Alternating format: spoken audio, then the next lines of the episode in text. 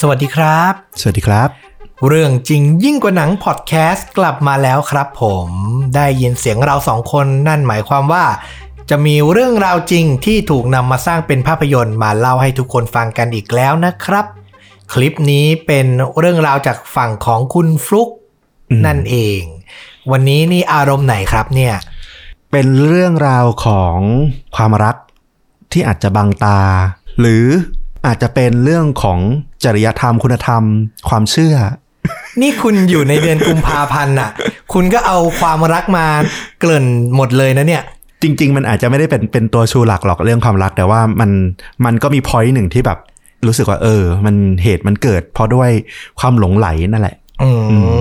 ม อ่า นะครับ ความลุ่มหลง ความลุ่มหลง อืม เป็นแรงขับเคลื่อนให้เกิดเรื่องราวนี้ขึ้น อ่ะ ไม่ให้เสียเวลาเชิญเลยครับ ครับผมก็ขอพาย้อนกลับไปเมื่อประมาณ 100 กว่าปีก่อนที่อเมริกา อืม ในช่วงต้นปีของปี 1901 โอ้โห เริ่มต้นศตวรรษเลย ขึ้นศตวรรษใหม่ อืม ได้มีเหตุคดีลักทรัพย์เกิดขึ้น 27 ครั้งในเมืองพิตสเบิร์ก อือหือ ตำรวจอะสังเกตพฤติกรรมของคนร้ายที่ก่อคดีแล้วเชื่อได้ว่า ทั้ง 27 ครั้งเนี่ยเกิดจากคนกลุ่มเดียวกัน อืม เพราะว่าเหยื่อที่โดนลักทรัพย์เนี่ยจะโดนทำให้สลบด้วยพวกคลอโรฟอร์ม ซึ่งเป็นพวกยาสลบ อืม ก่อนที่จะทำการลักทรัพย์ไป อ๋อ คือใช้ไอสารคลอโรฟอร์มเนี้ย ใช่ ทุกครั้ง ทุกครั้ง อืม เหตุการณ์ก็ดำเนินไปเรื่อยๆ โดยที่ตำรวจก็พยายามตามหาว่ามันคือกลุ่มไหนแก๊งไหนหรือว่าเป็นใคร เพราะยังไม่รู้เลยว่าจำนวนเท่าไหร่ แต่เชื่อว่าน่าจะเป็นกลุ่ม ยุคนั้นเนี่ย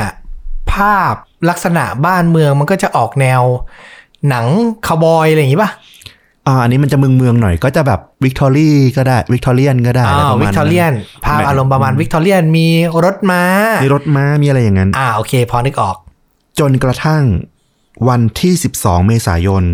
1901 คดีที่ทำให้ถึงจุดสิ้นสุดของคดีลักทรัพย์ทั้งหมดก็เกิดขึ้น อืม เมื่อเจ้าของร้านของชำชื่อคุณโทมัสคาร์นีดันไม่สลบ อ่า แล้วก็เห็นกลุ่มที่มาปล้นร้านตัวเองอยู่ เออ ทำให้เกิดการต่อสู้ แล้วเขาก็ถูกโจรยิงตาย พอมีคนตายมันไม่ใช่คดีลักทรัพย์แล้วไง มันกลายเป็นคดีฆาตกรรมละตำรวจจะนิ่งนอนไม่ได้ละ อ๋อ ที่ผ่านมา 27 ครั้งเนี่ยไม่มีผู้เสียชีวิตเลย เพราะว่าจะเน้นทำให้สลบเพื่อขโมย จะไม่มีการปะทะไม่มีการทำร้ายกัน ครั้งนี้พอวางยาสลบพลาด ก็เลยมีผู้เสียชีวิต ใช่ ซึ่งทางตำรวจเนี่ย คุณสารวัตรตำรวจโรเบิร์ตเกรย์และนักสืบแพทริกฟิชเจอรันก็ได้ข้อมูลจากสายของตัวเองว่า มันมีความเคลื่อนไหวที่ผิดปกติจากคนกลุ่มหนึ่ง ที่อาศัยอยู่ในเมืองพิตสเบิร์ก อืม ทั้งคู่ก็เดินทางไปที่บ้านหลังนั้น เพื่อทำการสอบสวนหาพิรุษแต่ทว่าเจ้าของบ้านเนี่ยไม่ยอมเปิด อืม ทั้งคู่ก็เลยพยายามจะบุกเข้าไป พังประตู ใช่ แน่นอนว่าลูกปืนสวนออกมา อืม และนักสืบฟิชเจอรันก็เสียชีวิต อืม ทำให้ตำรวจต้องระดมกำลังมาปิดล้อม เพราะว่ามีการต่อสู้ด้วยอาวุธละ อืม ในที่สุดคนร้ายก็ยอมมอบตัว คนร้ายที่ถูกจับได้ในบ้านหลังนั้นประกอบไปด้วย พี่น้องบิดเดิลเอ็ดเวิร์ด และก็จอห์นบิดเดิลแล้วก็มีผู้ชายคนหนึ่งที่ไม่ใช่ญาติกัน คือแฟรงค์ดอร์แมน รวมถึงในบ้านหลังนั้นมีผู้หญิงอีกสองคน ซึ่งตอนหลังก็ถูกปล่อยตัวไปว่าสอบสวนแล้วไม่เกี่ยวข้อง อ่า แต่ที่แน่ๆผู้ชายสามคน เชื่อได้ว่าเป็นแก๊งเดียวกัน อืม ก็คือมีพี่น้องหนึ่งคู่กับเพื่อนอีกหนึ่งคน ใช่ อืม โดยทั้งแก๊งเนี่ยถูกตั้งข้อหาฆาตกรรม สองพี่น้องบิดเดิลถูกตัดสินให้ถูกแขวนคอ โอ้ การตัดสินเนี่ยเกิดขึ้นในวันที่ 12 ธันวาคมปี 1901 แต่ทว่าไม่ได้ถูกแขวนคอทันที ก็คือเขาก็จะไปให้ถูกเหมือนจำคุกรอประหาร อืม โดยทางผู้ว่าการรัฐเนี่ยได้ส่งตัวไปที่คุกอาริเกนีในเมืองพิตสเบิร์ก อืม โดยตั้งไว้ว่าประมาณ 60 วันก็จะทำการประหาร อืม แต่เรื่องราวมันก็มีจุดพลิกผันมากกว่านั้น ย้อนกลับไปอีกนิดนึง คุกพิตสเบิร์กเนี่ย มีพัสดีที่คุมเนี่ย ชื่อว่าคุณปีเตอร์ซอฟเฟล อืม คุณปีเตอร์ซอฟเฟลเนี่ยมีภรรยาชื่อว่ามิสซิสซอฟเฟล มิสซิสซอฟเฟลเนี่ย ก่อนหน้าเนี้ยป่วยไม่ได้ระบุว่าเป็นโรคอะไร แต่ว่าก็คือป่วยหนัก พอตัวเองฟื้นขึ้นมาได้เนี่ย ก็เลยมีความตั้งใจว่า อยากจะทำประโยชน์ให้กับสังคม อาจจะด้วยเรื่องความเชื่อศาสนาอะไรสักอย่างเนี่ย ก็เลยแบบเออ จะเข้าไปอ่านไบเบิลให้นักโทษฟังในคุก อ๋ออ ม คือเธอน่าจะสลบหรือป่วยไปนาน ก็ป่วยหนักนาน อืม จนกระทั่งฟื้นขึ้นมาได้ สามารถใช้ชีวิตปกติได้ อ่า อยาก ก็เลย ทำความดี ใช่ ซึ่งการที่เข้าไปทำอาสาสมัครเนี่ย ก็ทำให้คุณนายซอฟเฟลเนี่ย ได้ไปสนิทกับเอ็ดบิดเดอร์ หมายถึงตัวคุณนายซอฟเฟลเนี่ยก็ไปสนิทกับหนึ่งในพี่น้อง ใช่ อ่า ซึ่งคุณนายซอฟเฟลเนี่ย หลังจากที่ได้รู้จักกับเอ็ดเนี่ย เธอก็รู้สึกว่าผู้ชายคนเนี้ยไม่น่าจะเป็นคนที่จะทำก่อคดีอย่างที่ได้รับโทษมา อืม ซึ่งจริงๆ เนี่ยก็ไม่ผิดนะ เพราะว่าจริง ๆ แล้วชาวเมืองพิตสเบิร์กเองอะก็ไม่ได้เชื่อทั้งหมดว่าพี่น้องบิดเดิลเนี่ย เป็นคนที่ก่อคดี อ้าวเหรอ ฆาตกรรม เออ อืม คือน่าจะนิสัยอาจจะไม่ได้ดูเป็นคนที่แบบ จะสามารถฆ่าใครได้อะแล้วก็เชื่อว่าทั้งคู่น่าจะบริสุทธิ์ โอ้โห แต่ยิงสวนตำรวจตายไปคนหนึ่งนะ ก็อาจจะเป็นฝีมือของเพื่อนอีกคนชื่อที่เป็นแฟรงค์ลาแมนอันนั้นก็โดนโทษเหมือนกันแต่ว่าเป็นจำคุกตลอดชีวิต อ่า อืม เหตุผลหลักๆ ที่อันนี้เกรดไปแล้วกันนะ ก็คือเหตุผลหนึ่งที่ทั้งคู่อาจจะโดนโทษ แขวนคอหนักกว่าเพื่อนอีกคนหนึ่งอะ่ะเพราะว่าทั้งคู่อะ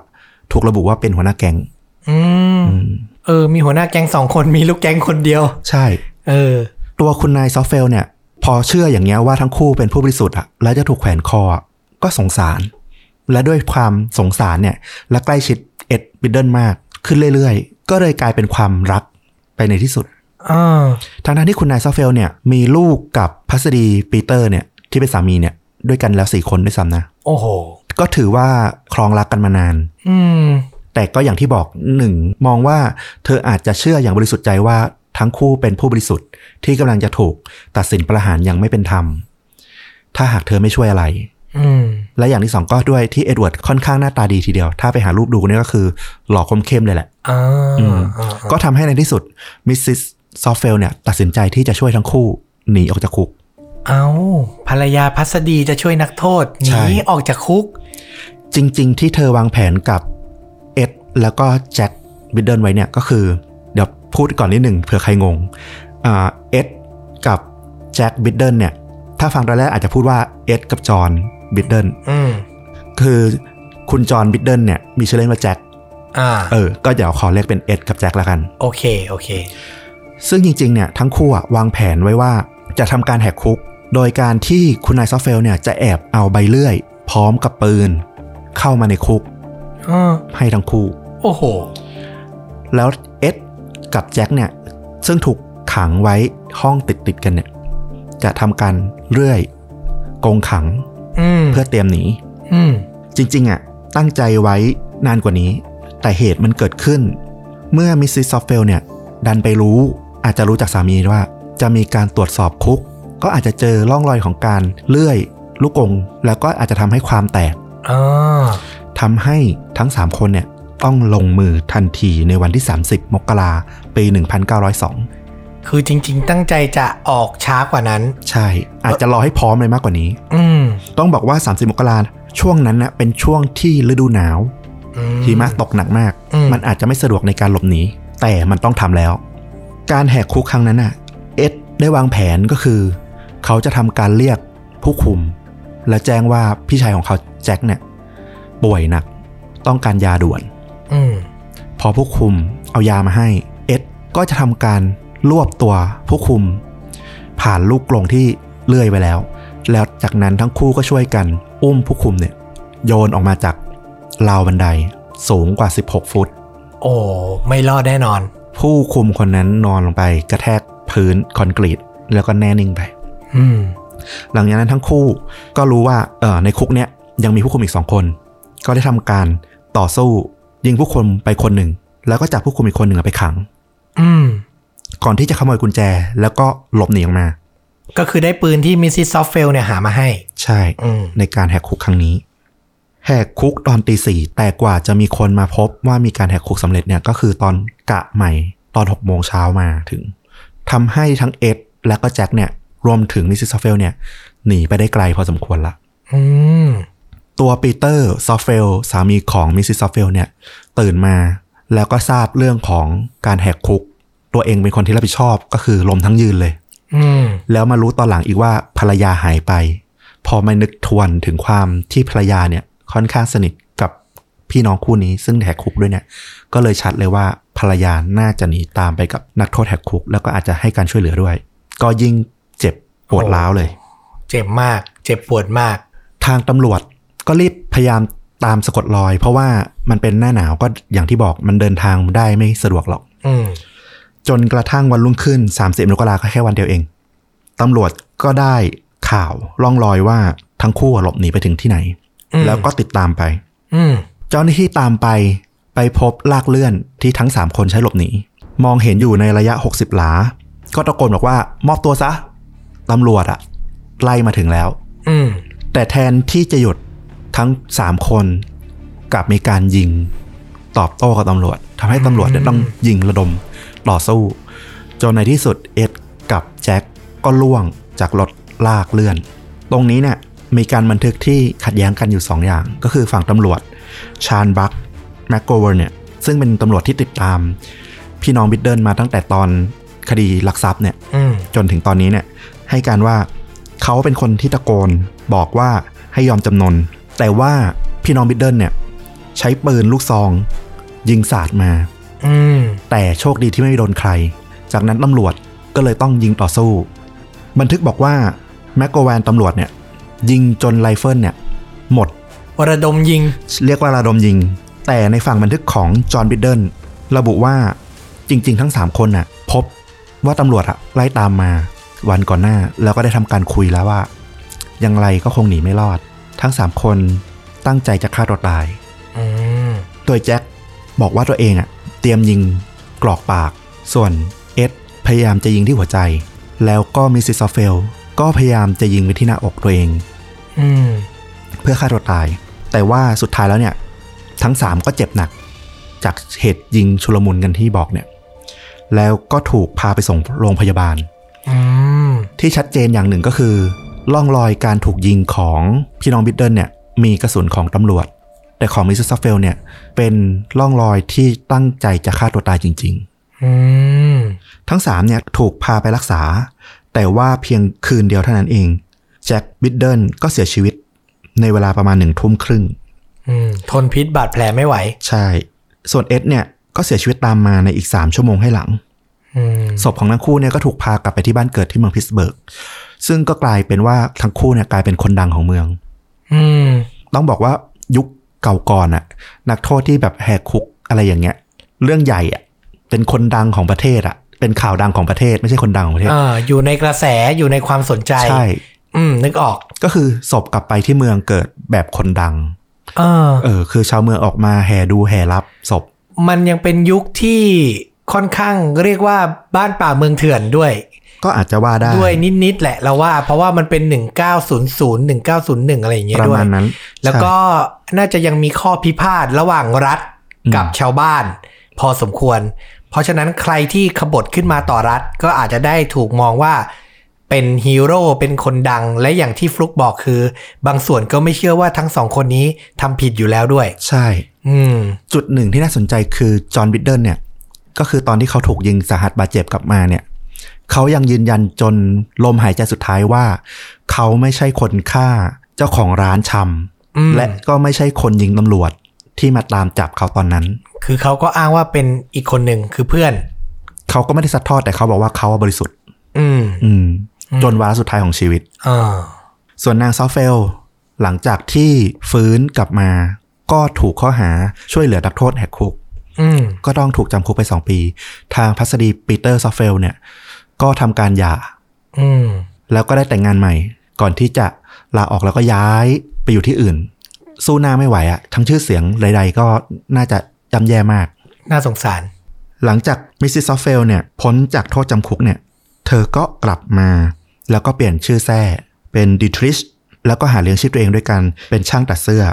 อืม ก่อนที่เธอจะเสียชีวิตในที่สุดด้วยโรคไข้ไทฟอยด์ อืม อืม นานไหมหลังจากออกจากคุกมา ก็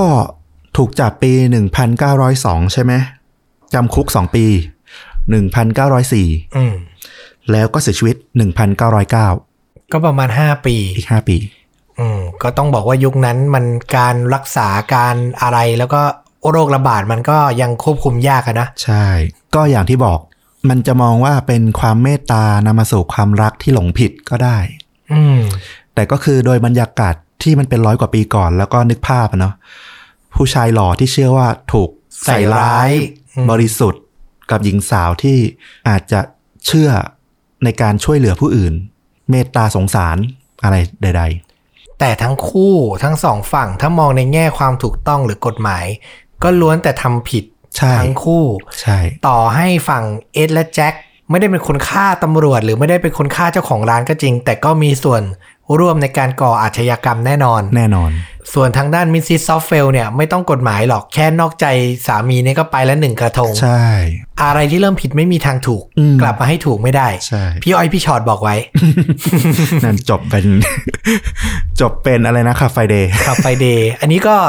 อยู่ในคลับไฟเดย์ได้ เป็น ใช่ คลับไฟเดย์ฮิสตอรี อืมสำหรับหนังที่เอามาทำก็ชื่อเรื่องตรงตัวเลย Mrs. s o f f e l เหรอ ใช่ เป็นหนังปี 1984 อื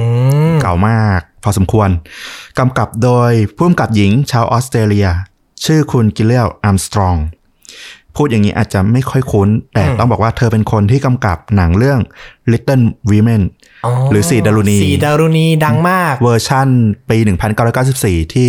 คิสเซนดานเวเลน่าไรเดอร์อะไรพวกนั้นนะ เล่นใช่ไหม ใช่ อย่างสีดารุณีนี่ก็เพิ่งถูกรีเมคไปล่าสุด ใช่ ก็ไม่นานปี 2 ปีมานี้ ถูกต้อง อ่า เป็นนวนิยายคลาสสิกเลย ใช่ เวอร์ชันนั้นก็โอ้โห รวมคนดังนะ เวอร์ชันปี 1994 เนี่ย ถูกต้องเลย แล้วเรื่องนี้เองจริง ๆ ก็ไม่ธรรมดานะ เพราะว่าพระเอกที่เล่นเป็นเอ็ดบิดเดิลเนี่ยก็ได้เมลกิฟสันมาเล่น ในตอน อ๋อ ที่แบบรอกำลังพีคเลย เมลกิฟสันในวัยหนุ่ม ใช่ ยังไม่ได้มีชื่อเสียงโด่งดังมากป่ะ ใช่ อืม จริง ๆเขามีทาบทามหลายคนนะ ทอมครูซก็เป็นหนึ่งในนั้น อืม แต่สุดท้ายก็มาลงที่เมลกิฟสัน แล้วก็ตัวมิสซิสซอฟเฟลเนี่ยเล่นโดยคุณไดแอนคีตัน โอ้ ก็รุ่นใหญ่เหมือนกัน นี่ก็รุ่นใหญ่ ไดแอนคีตัน ตอนนี้นี่อายุ 75 แล้วอะ อืม รุ่นให ญ่ รุ่นใหญ่ รุ่นใหญ่จริ มาง ก รุ่นใหญ่มากนะครับ โดยหนังเรื่องเนี้ยก็ได้เขียนบทโดยคุณรอนไนสวานเนอร์ ได้ออสการ์จากอีกเรื่องหนึ่ง ซึ่งป้อมชอบมากและเคยพูดไปถึงแล้ว คือเรื่องฟิลาเดลเฟีย อ๋อ เป็นคนเขียนบทฟิลาเดลเฟีย ใช่แต่ก็คือเรื่องเนี้ยเป็นงานเขียนบทเรื่องแรก ๆ ของเขา อืม โอ้ยฟังดูดีอ่ะ ฟังดูน่าสนใจมากเลย และหนังยุค 80 มันก็จะมีเสน่ห์ในความเก่าของมัน ใช่ จะบอกว่าโทนมันลดดูโรแมนติกมากเลยนะ อืม อืม จริง ๆ มันก็มองเรื่องนี้ได้หลายมุม คือจะมองว่าเขาทำผิดแน่ ๆ หรือจะมองในแง่ของว่าความสัมพันธ์สองคนเนี้ยมัน มันเกิดอะไรขึ้นก็น่าก็น่าคิดอ่ะ มันก็น่าคิดก็น่าคิดนะครับผม แต่ว่าฟังชื่อมิสซิสซอฟเฟลแล้วอยากตบยุงทุก ที ใช่จะบอกว่าตอนแรกก็อืม นึกถึงยากันยุงยี่ห้อหนึ่งทุก อ่ะ ที ครับโฆษณาต้องเข้าแล้วนะ อย่างนี้ นะครับผม อ่าก็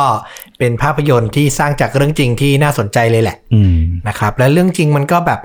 มันเป็นแบบดาร์กโรแมนติกอ่ะ ใช่เออ เออ ถูกเลยดาร์กโรแมนติก นะมันนิดนึงคือความซาบซึ้งบน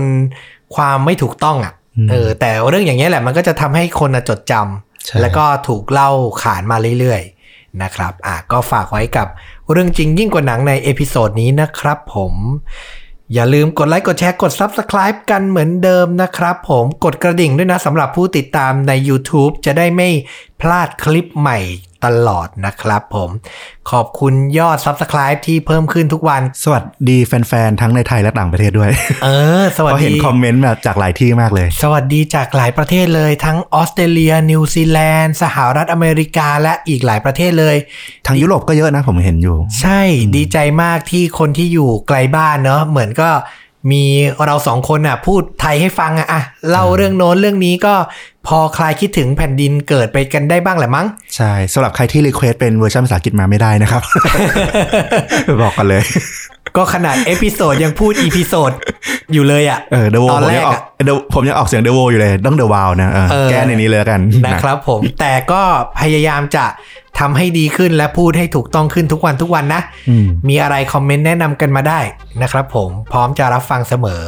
ก็กลับมารับฟังพอดแคสต์จากชวนดูดะชแนลกันได้ใหม่นะครับ ในตอนต่อๆไป วันนี้ก็บายบายกันเท่านี้ สวัสดีครับ สวัสดีครับ